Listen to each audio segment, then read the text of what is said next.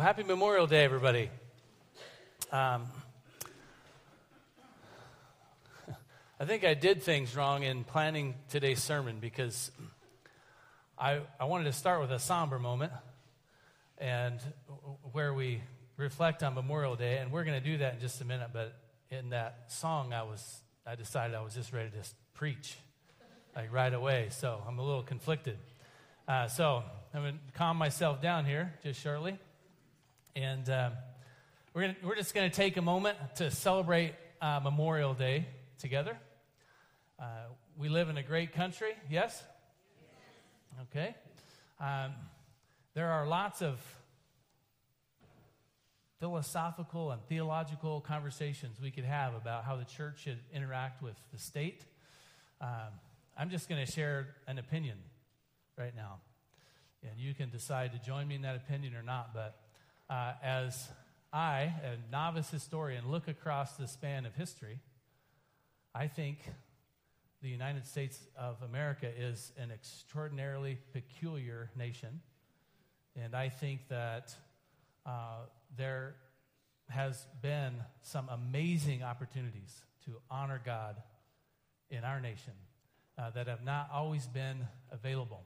So, uh, with that, and the reason I'm kind of saying that is some people are actually a little bit hesitant about us, like, celebrating our country too much, okay? So we're not going to go overboard, because we're the church, and we know that we have, you know, we're part of a greater kingdom, yeah?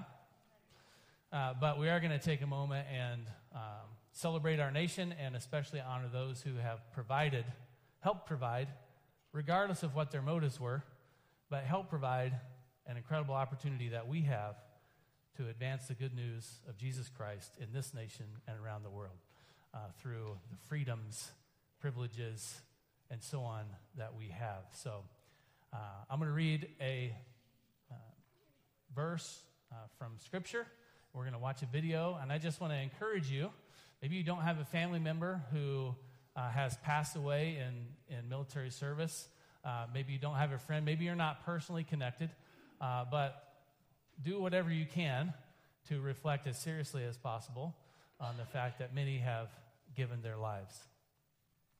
Uh, in John chapter fifteen and verse thirteen, Jesus says, "Greater love has no man than that he lay his life down for another." Let's watch and reflect together.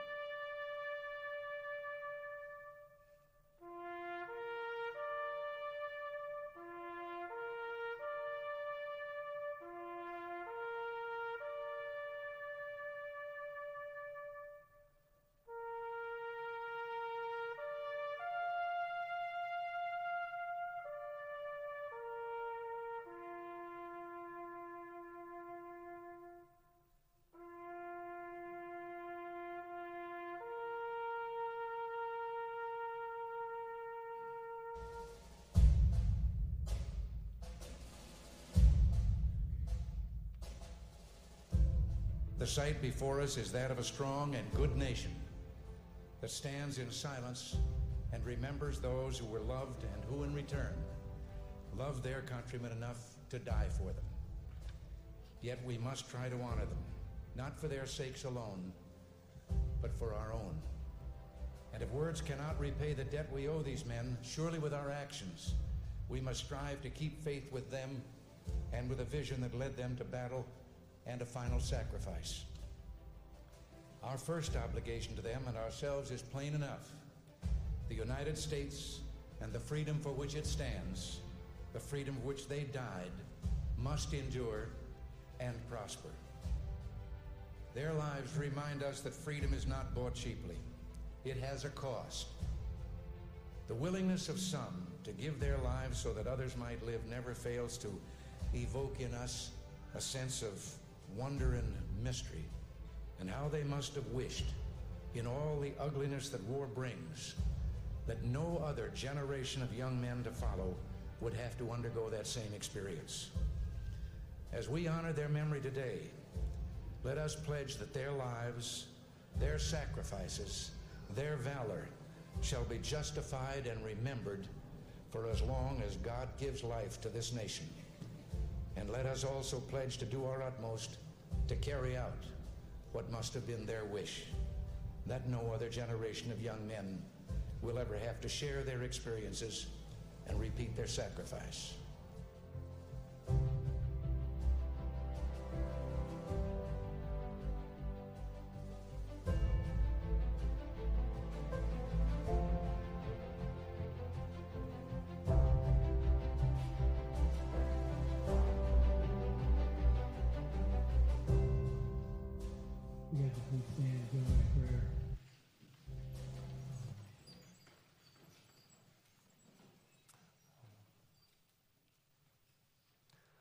Father, today we think about those families who uh, around our nation have lost men and women in battle. We ask that you would be with them, that you would give them strength. Uh, maybe there are, are those here amongst us who have those family members who have given their lives on our behalf. Father, we pray that you would give them strength and the courage to continue. Father, we pray uh, for us that you would grip our hearts with the privilege that we have been given, that we would not that we would not take it lightly. Father, help us as Christians, Christian citizens of the United States, to use this incredible opportunity that we have for your glory. We pray this in Jesus' name. Amen. You may be seated.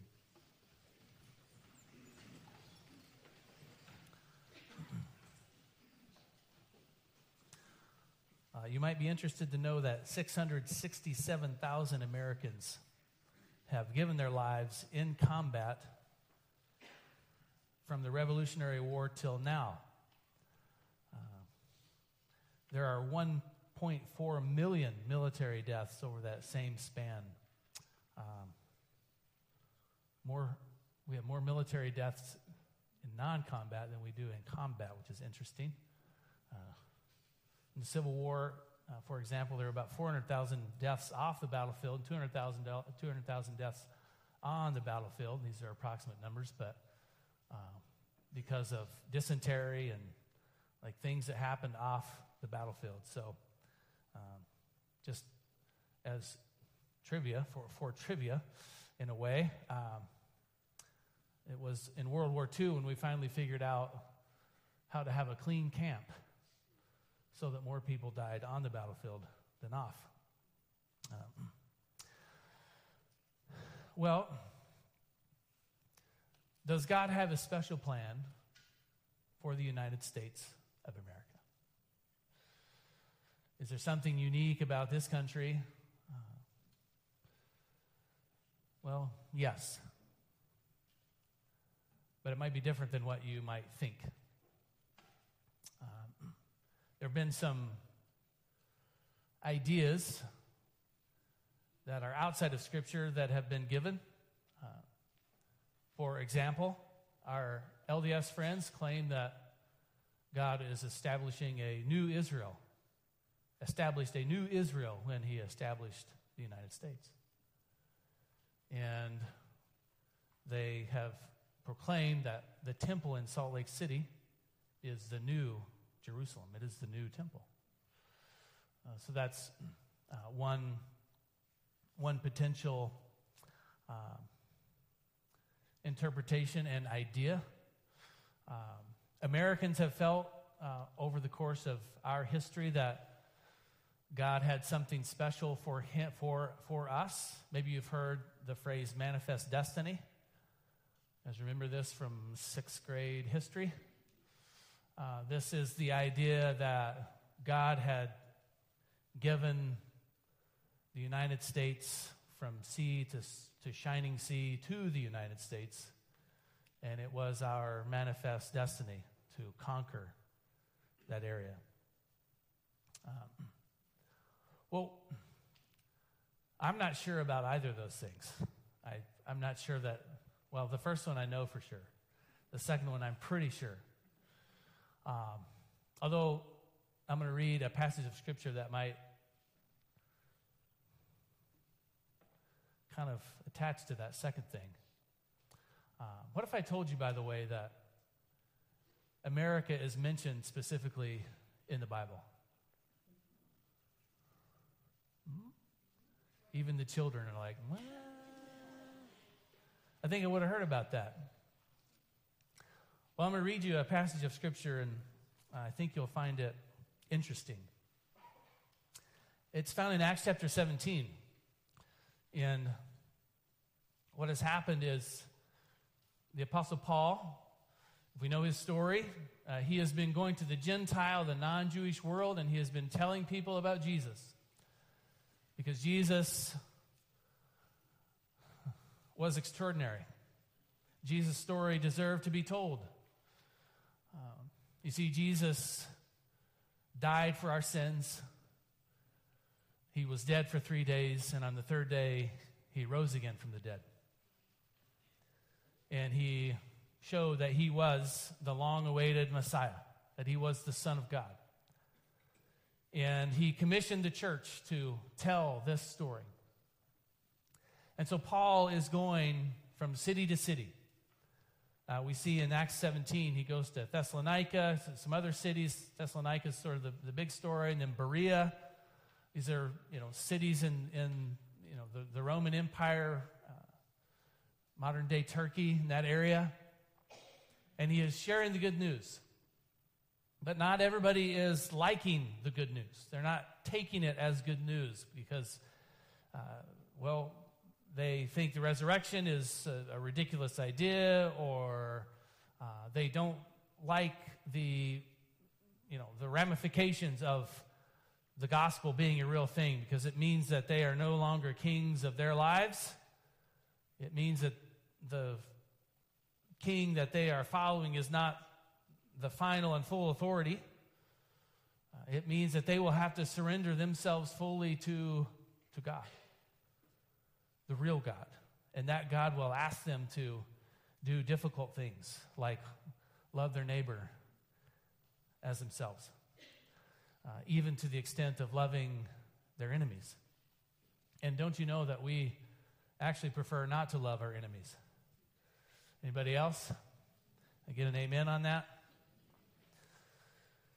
So Paul is going from city to city, and he is telling this story, the story about Jesus. He is going into synagogues, and he is showing how Jesus fulfilled all of the Old Testament predictions, prophecies about what the Messiah was going to be, when he was going to come, and how it was going to all happen. And so Paul, week after week, is going to the synagogue, and he is opening up the scrolls of Isaiah and Jeremiah and the Psalms, and he is saying, look, now we know what this means because of Jesus. Look, now we can see this picture in full color because Jesus has arrived. And many people are recognizing that what Paul is saying is true. And they are becoming followers of Christ. They're being baptized, and they're saying, I am all in. But there are some who, they do not like this idea at all. There are some who are losing their power and their prestige. Some of the synagogue leaders, some of the people who have been using the truth to manipulate and gain places of power and prestige. And so they turn on Paul and his companions, and they introduce falsehood. They tell lies, and they get the authorities on their side, and they get the propaganda machine going, and things start going against the Apostle Paul. And he, for this reason, is beaten on multiple occasions. He is stoned a couple of times. He is thrown in prison. He receives uh, the, the whip multiple times. In Thessalonica, uh, we see in chapter seventeen, uh, that he escapes. Uh, he escapes uh, the scene, but some of the other Christians who are left behind, uh, they receive the brunt of the persecution. So Paul and Silas have gone on to Berea, and the Bereans are very open, very receptive to Paul's message. But the Jewish contingent that is against Paul goes from Thessalonica to Berea. They chase him down, and they cause problems there. And so Paul is sent to Athens. Paul moves on ahead to Athens. He's trying to stay ahead of the people chasing him, trying to take him down. And that's where we'll pick up the story in verse sixteen. While Paul was waiting for them in Athens, he was deeply troubled by all the idols he saw everywhere in the city.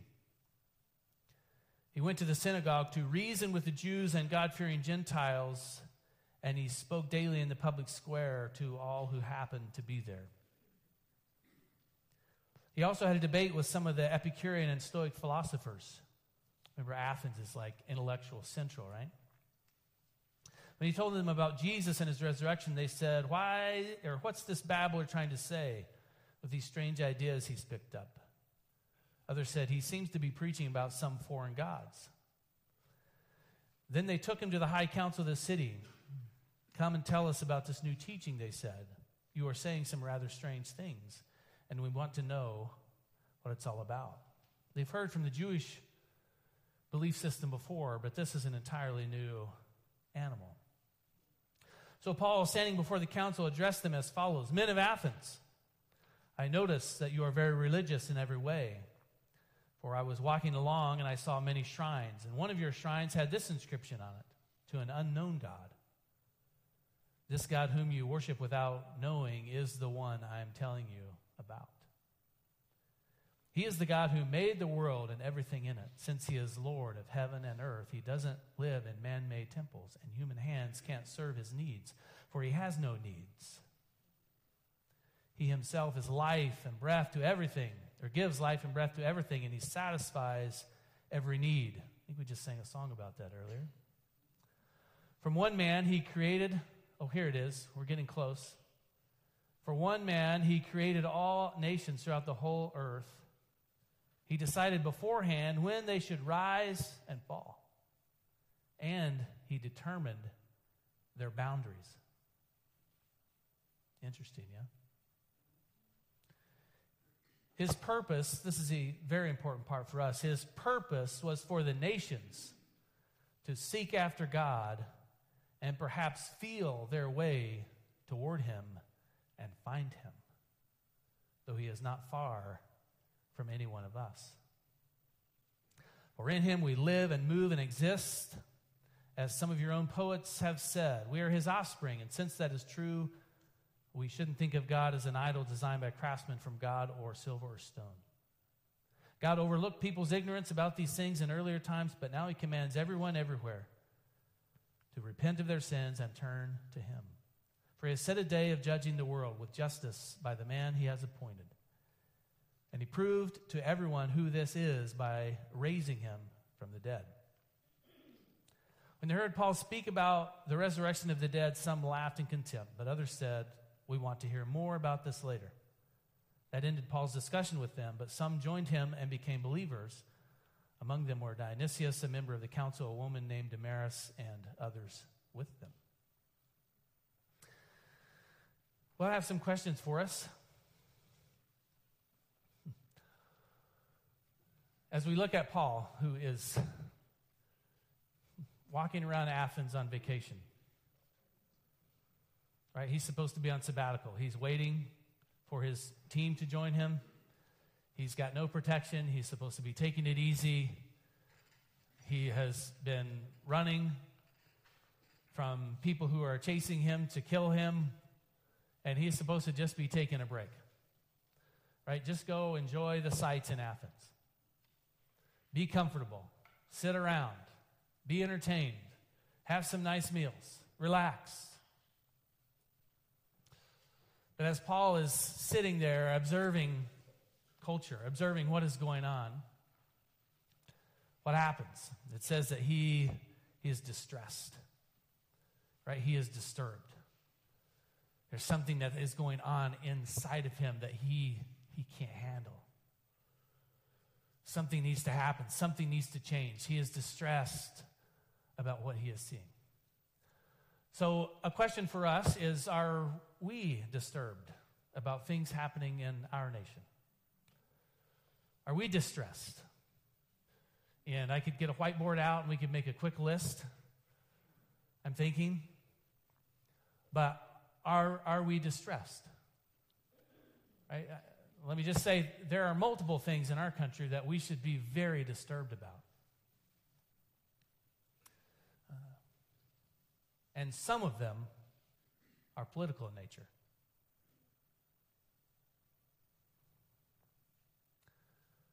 But then what does Paul do next? He moves into action, right?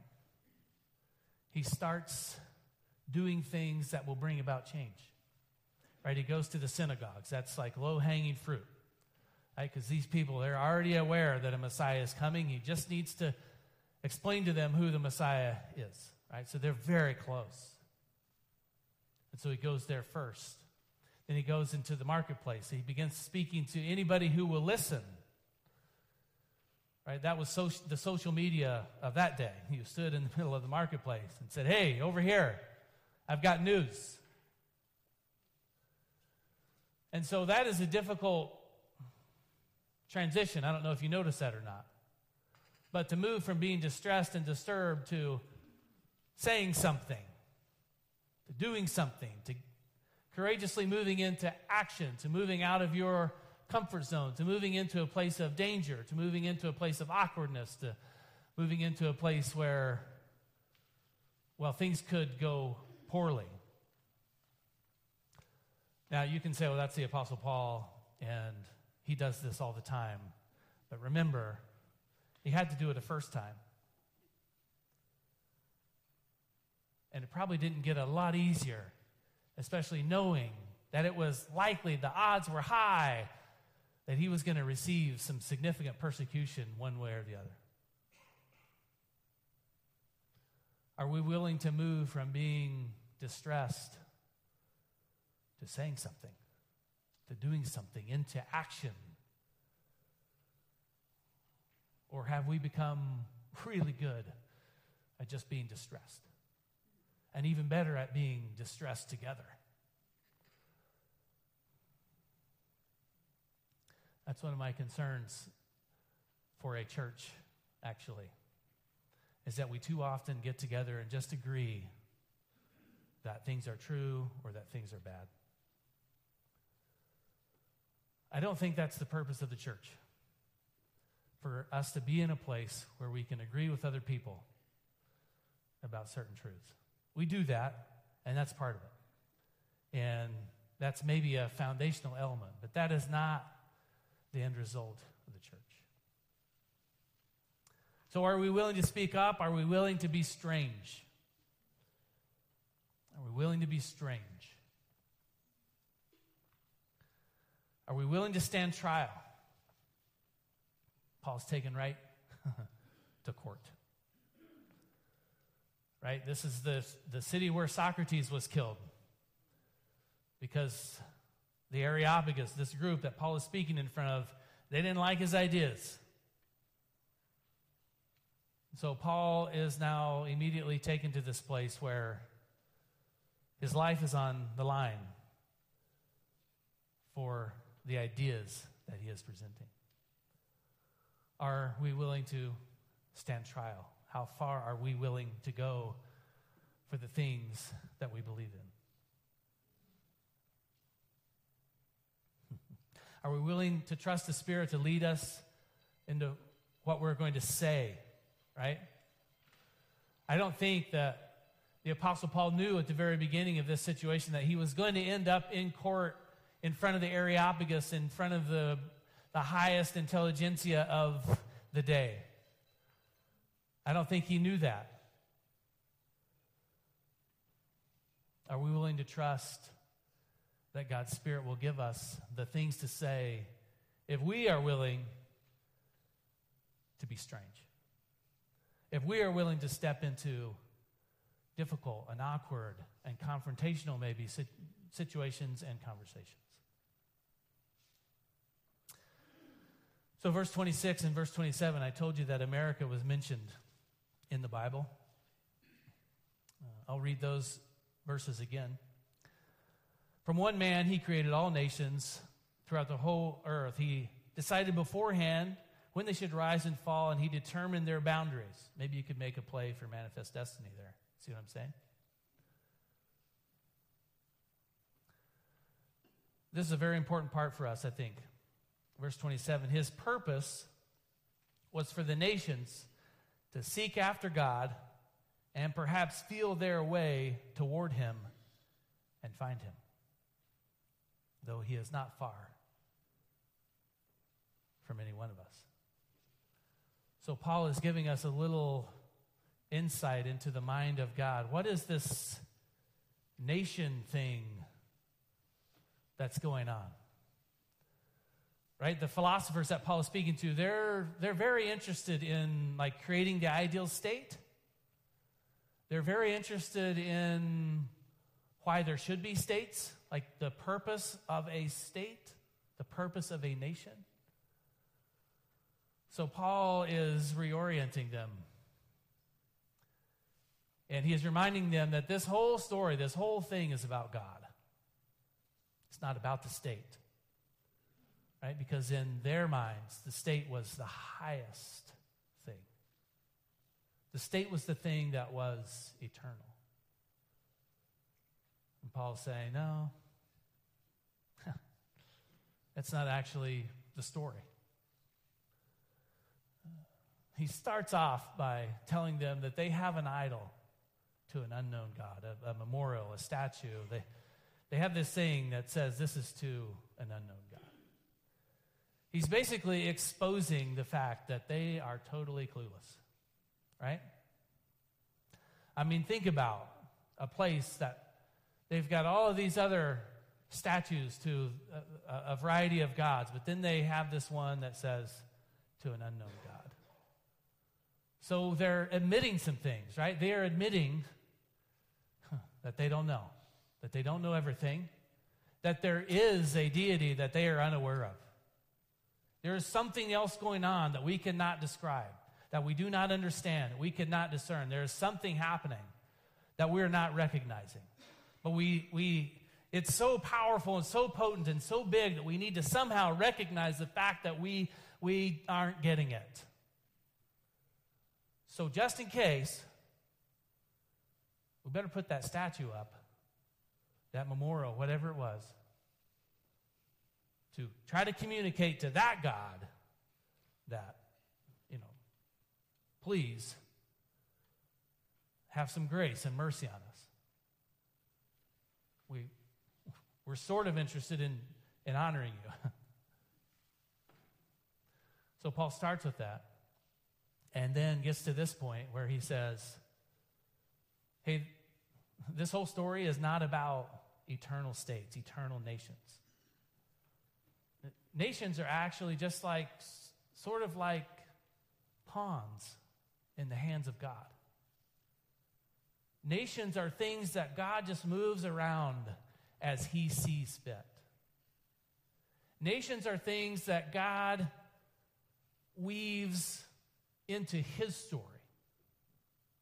Nations are just one way in which God is telling his story.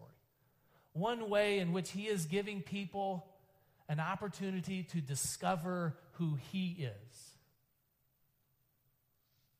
So, the whole story of the United States, it's about God. Many of the events that have happened in the history of the United States don't seem to bring glory and honor to God. So that's not what I'm saying.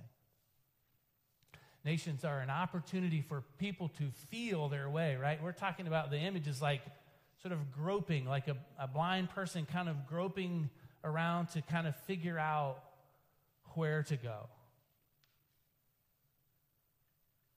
So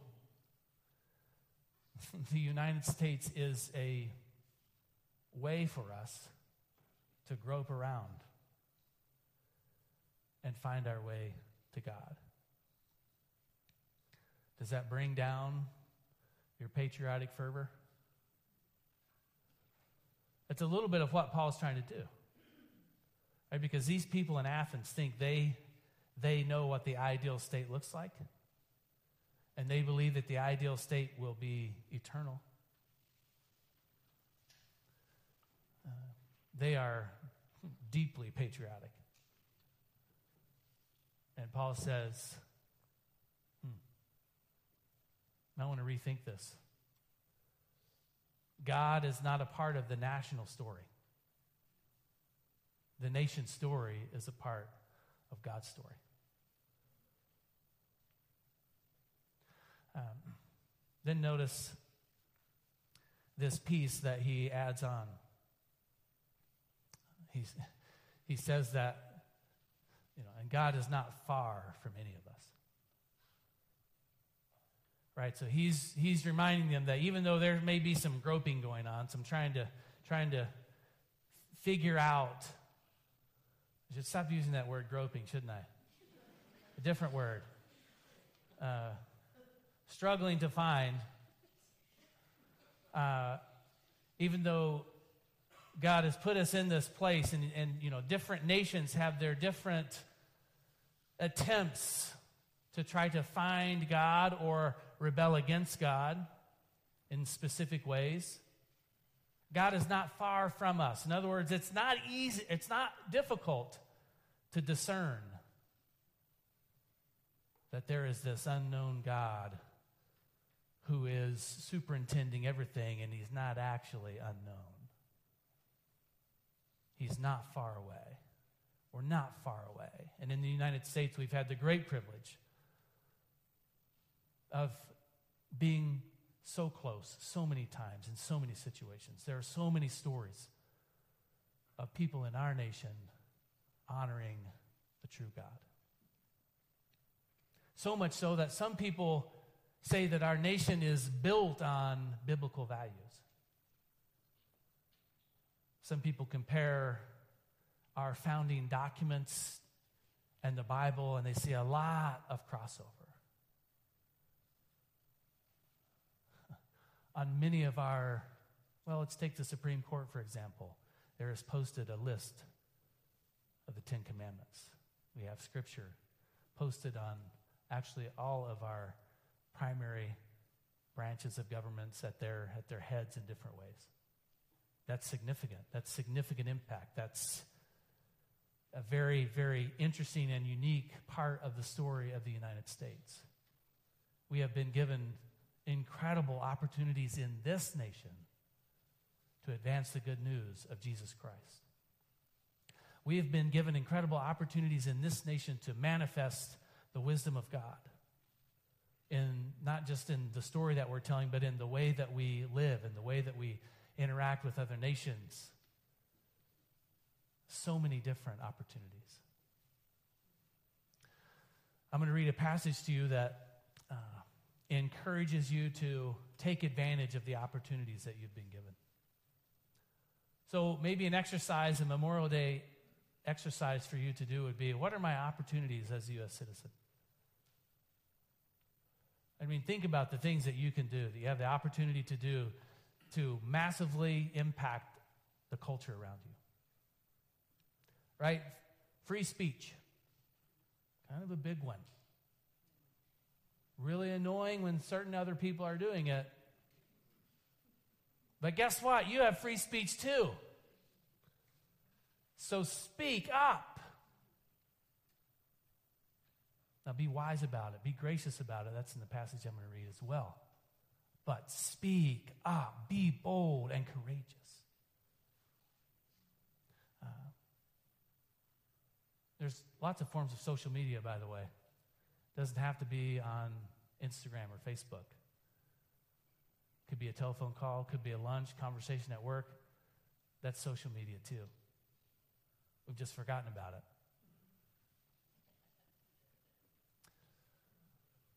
Uh, I could run for office. What?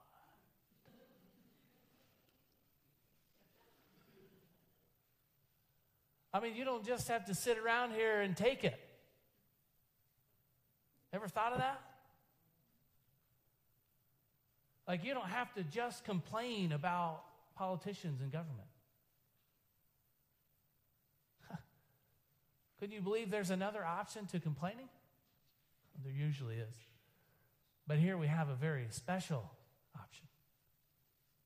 Uh, if you decide to be a politician, we should pray a lot over you, because that is an ugly world. You might have some other unique opportunities in the place that you work, the position that you have, the friend group that you have, the person you are within the friend group that you have. Use those opportunities to advance the good news of Christ and all things that honor God above. In Colossians four, starting verse two, Paul says, "Devote yourselves to prayer." Paul's giving us a game plan here. "Devote yourselves to prayer with an alert mind and a thankful heart." Pray for us, too, that God will give us many opportunities to speak about his mysterious plan concerning Christ. That is why I am here in chains. Paul is writing this from prison. Pray that I will proclaim this message as clearly as I should. Help me not to skirt the issue. Let's be clear about what is true. Live wisely among those who are not believers and make the most of every opportunity. Let your conversations be gracious and attractive so that you will have the right response for everyone. Uh, our nation is a nation that celebrates the giving of our lives so that others can live. It is a part of our culture, I think, largely because of the story of Jesus that is told so often in our culture. So that as we're watching movies about our military, it's fairly common to see a scene where one soldier will engage in an act of valor to save his fellow soldiers, or to save our country, our countrymen from some potential threat, or some very real threat.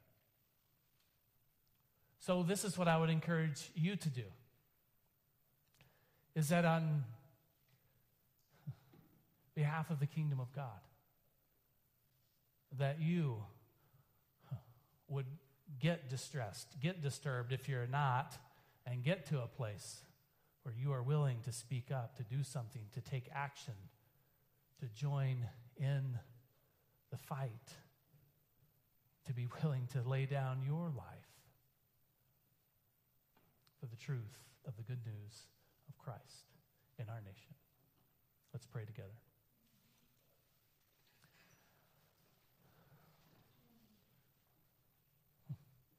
Father, we could be here all day singing the praises of uh, this nation.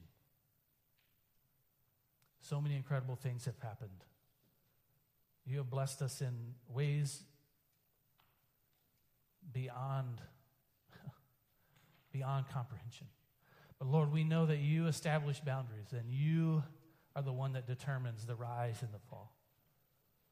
Father, we know that this story is about you.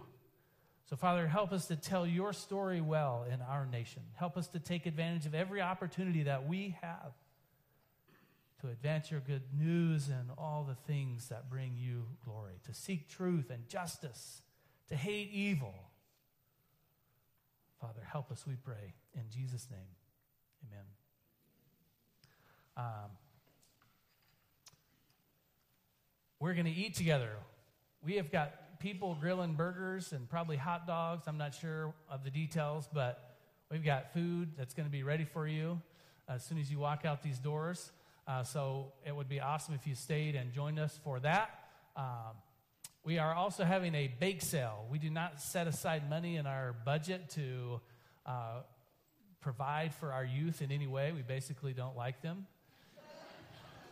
Uh, we depend solely on this bake sale, um, and it, we always have more than enough because people like to buy wonderful things for way more than they're worth.